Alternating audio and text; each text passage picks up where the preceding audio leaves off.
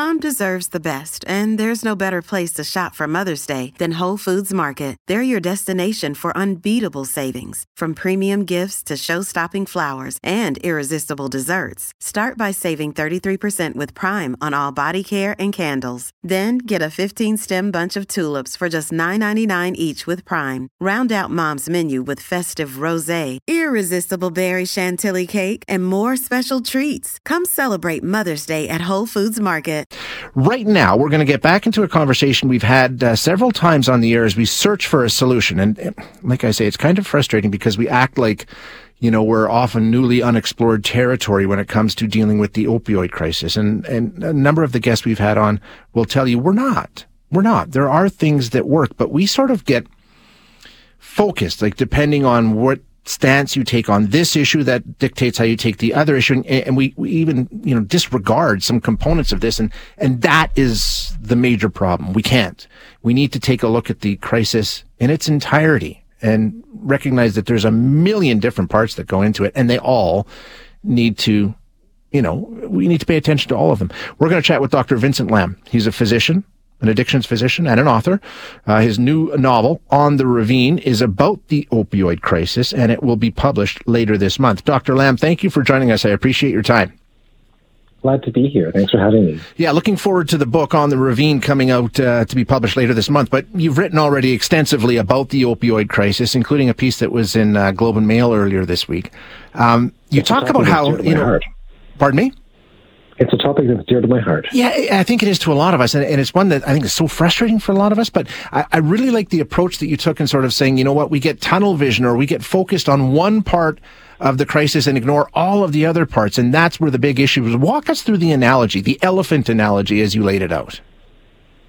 Sure. The elephant analogy is a parable. Your listeners may have heard it there's a few blind people. They're in a room with an elephant. They don't know what an elephant is like. And so they each grab a different part the tusk, the legs, the tail, and they try to describe it to one another. And then they disagree because they think, oh, a tusk is like a certain thing, it's sharp and pointy, a leg is big and strong.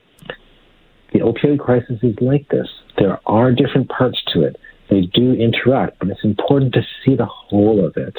It's important to think about prevention as well as to think about treatment and and that's sort of it's one or the other. And even when it comes to treatment, we have diverging avenues on how to go about that. And if you go one way, that means you have to completely ignore the, I mean, let's, let's back it up though and talk about how we got into this situation in the first place and, and now what we can do in terms of prevention. Cause we've learned a lot, doctor.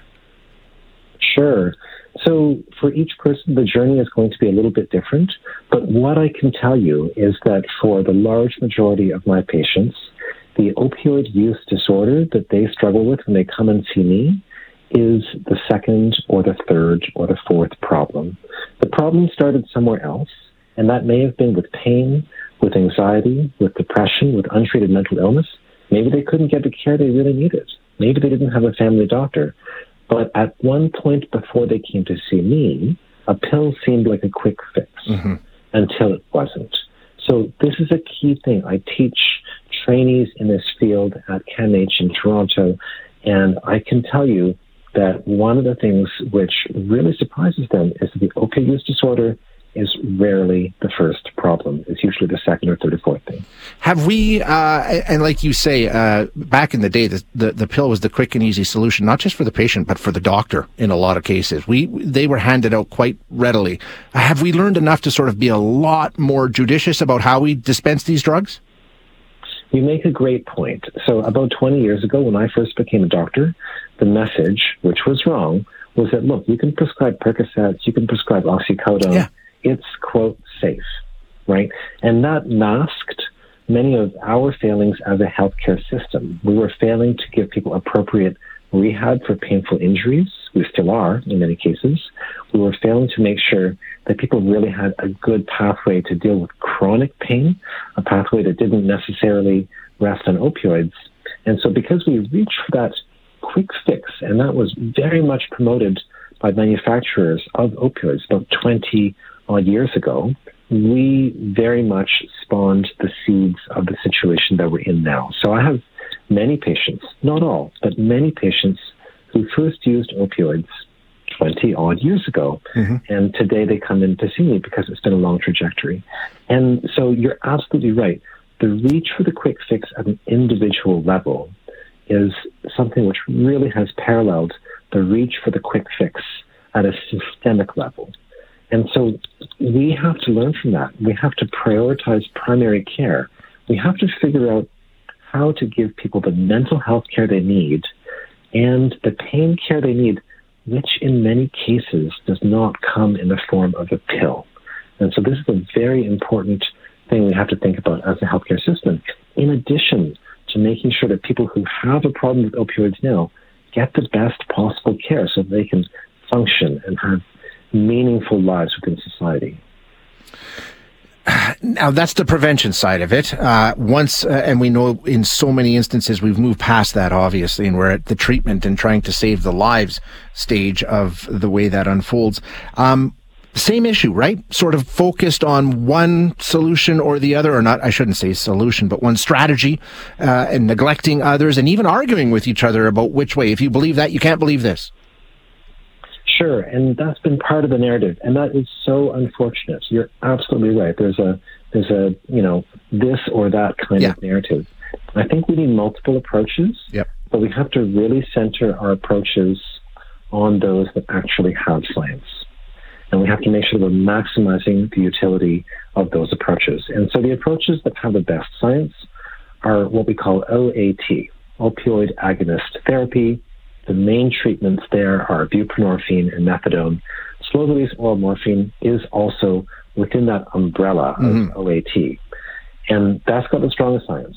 So when we look at all those trials together and put them all together in something called a meta analysis, which was done a couple of years ago, what we find out is that the chances of dying are approximately cut in half during times that someone is on one of those treatments and this refers to methadone and buprenorphine, um, versus times they're not. You're actually pretty fortunate in Alberta. I think most of your listeners are in Alberta because there's actually a province wide virtual opioid dependence program. And if people aren't aware of it, if your listeners um, are interested in it, it's vodp.ca. Okay. vodp.ca. And that's the, the replacement therapy you're talking about? Yeah, so so that's a pathway to get care. And one of the things which is used is probably the cornerstone, and as it should be, is opioid replacement therapy. As someone who deals with this and deals with patients struggling with um, opioid addiction, um, you know full well that that may work for one, but there's another strategy that may work for somebody else. And I was interested in reading your piece. You know, some people will come and say that, you know, this works for me. And it's like, great, then do it. And somebody else will say that didn't work for me, but this did. Okay, then do it. I mean, that just seems like common sense to me, doctor. But there's so many people who say, oh, no, no, no, no. We can't offer that. We can't do that. I mean, there's not a one size fits all approach here. You're absolutely right. People are individuals. They have human desires, human needs. And so it's it's so true that one approach might work for someone and not for someone else. But here's what we have to think about, right? We have to think, is there a downside? Is there a risk to others? So the example I used in my article was to say, look, if you go to Narcotics Anonymous and you love it, then great. Great. keep on going. Yeah. You know, if it doesn't work for you, maybe you should try smart recovery or maybe you should try individual counseling. These are, are all going to be very individual preference options and no one is really going to be injured by these, right? So, one of the difficult points of contention is that right now there are lots of people within this country who really feel that what we need is something called PSAD, so Public Supply of Addictive Drugs. That also goes by the name Safe Supply. And there, the challenge is this the challenge is that it may be that one person feels very strongly that it helps them, and yet we know when these programs are in place, the pills don't necessarily stay where they're prescribed. This is well recognized that some of the pills travel into the community. It's called diversion, yep. which means sharing or selling. Same thing with and methadone and, and Suboxone, too, right? It's absolutely true. It happens with methadone and buprenorphine to a far lesser degree. Right. because they have some fundamental differences in the molecule. You know, but in all of those instances, we then have to think, okay, you know, now we're potentially doing something that's potentially a downside to the community. So now we have to approach that in a very different way than we would approach the advice around attending NA or smart recovery. Right. Where we say, look, try it out. If it doesn't work, you know, that's okay. No yeah. off your back, try something else. Because we know there isn't really a big downside.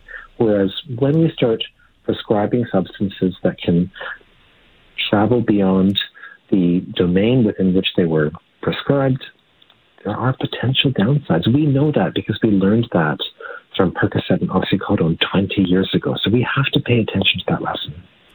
How, what I mean, like we, this is a ridiculous question given the fact that you and I have just talked about so much about how there's not a one size uh, fits all approach here. But wh- what strategy would you like to see us adopt at the provincial levels, uh, nationally, um, to try and stem the deaths, really. I mean, what what do you think we're doing wrong? What what should we be doing differently? Well, we have to start by making sure that the most evidence-based therapy is available and easily available to anyone who wants it. So we're far from meeting that mark, and that really has to be the starting point. That's exactly what we would do if someone had diabetes, if a whole bunch of people had asthma, if a whole bunch of people had heart disease, we would say, okay, what's the most science based therapy? Let's really make sure that everyone who has that problem and wants to right. get treated yeah. has access to the most science based therapy. Then we also have to recognize that people are in tough spots. So people struggle with not having housing or having housing that's really not suitable. People struggle with trying to find meaningful daily activities. So work, school, relationships that matter. So we have to think about that. And the good news is actually, to your intro, we know a lot of what we could and should be doing. Mm-hmm. So there was an, uh, a project on supported housing at home, chez soi. And so that was a nationwide project looking on um, the topic how can we help folks who need support in terms of housing? And they found that you can actually do this in a very cost effective manner with better outcomes. But it requires political will, it requires commitment, it really requires belief that people who are in a tough spot can be helped to get to a better spot. It's not that we don't know what to do or how to do it. We know. Right, we do. We have to do it. Yeah. Yeah. Uh, Dr. Lam, thank you so much for your time today. I really appreciate you being here.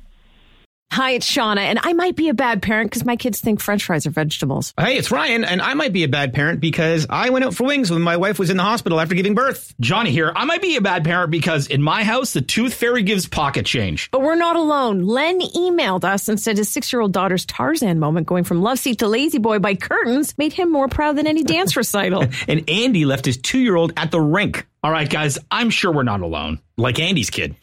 For stories and confessions like this, make sure you check out our podcast. It's called Bad Parents, and it's available wherever you get your podcasts. I left a glove at the rink.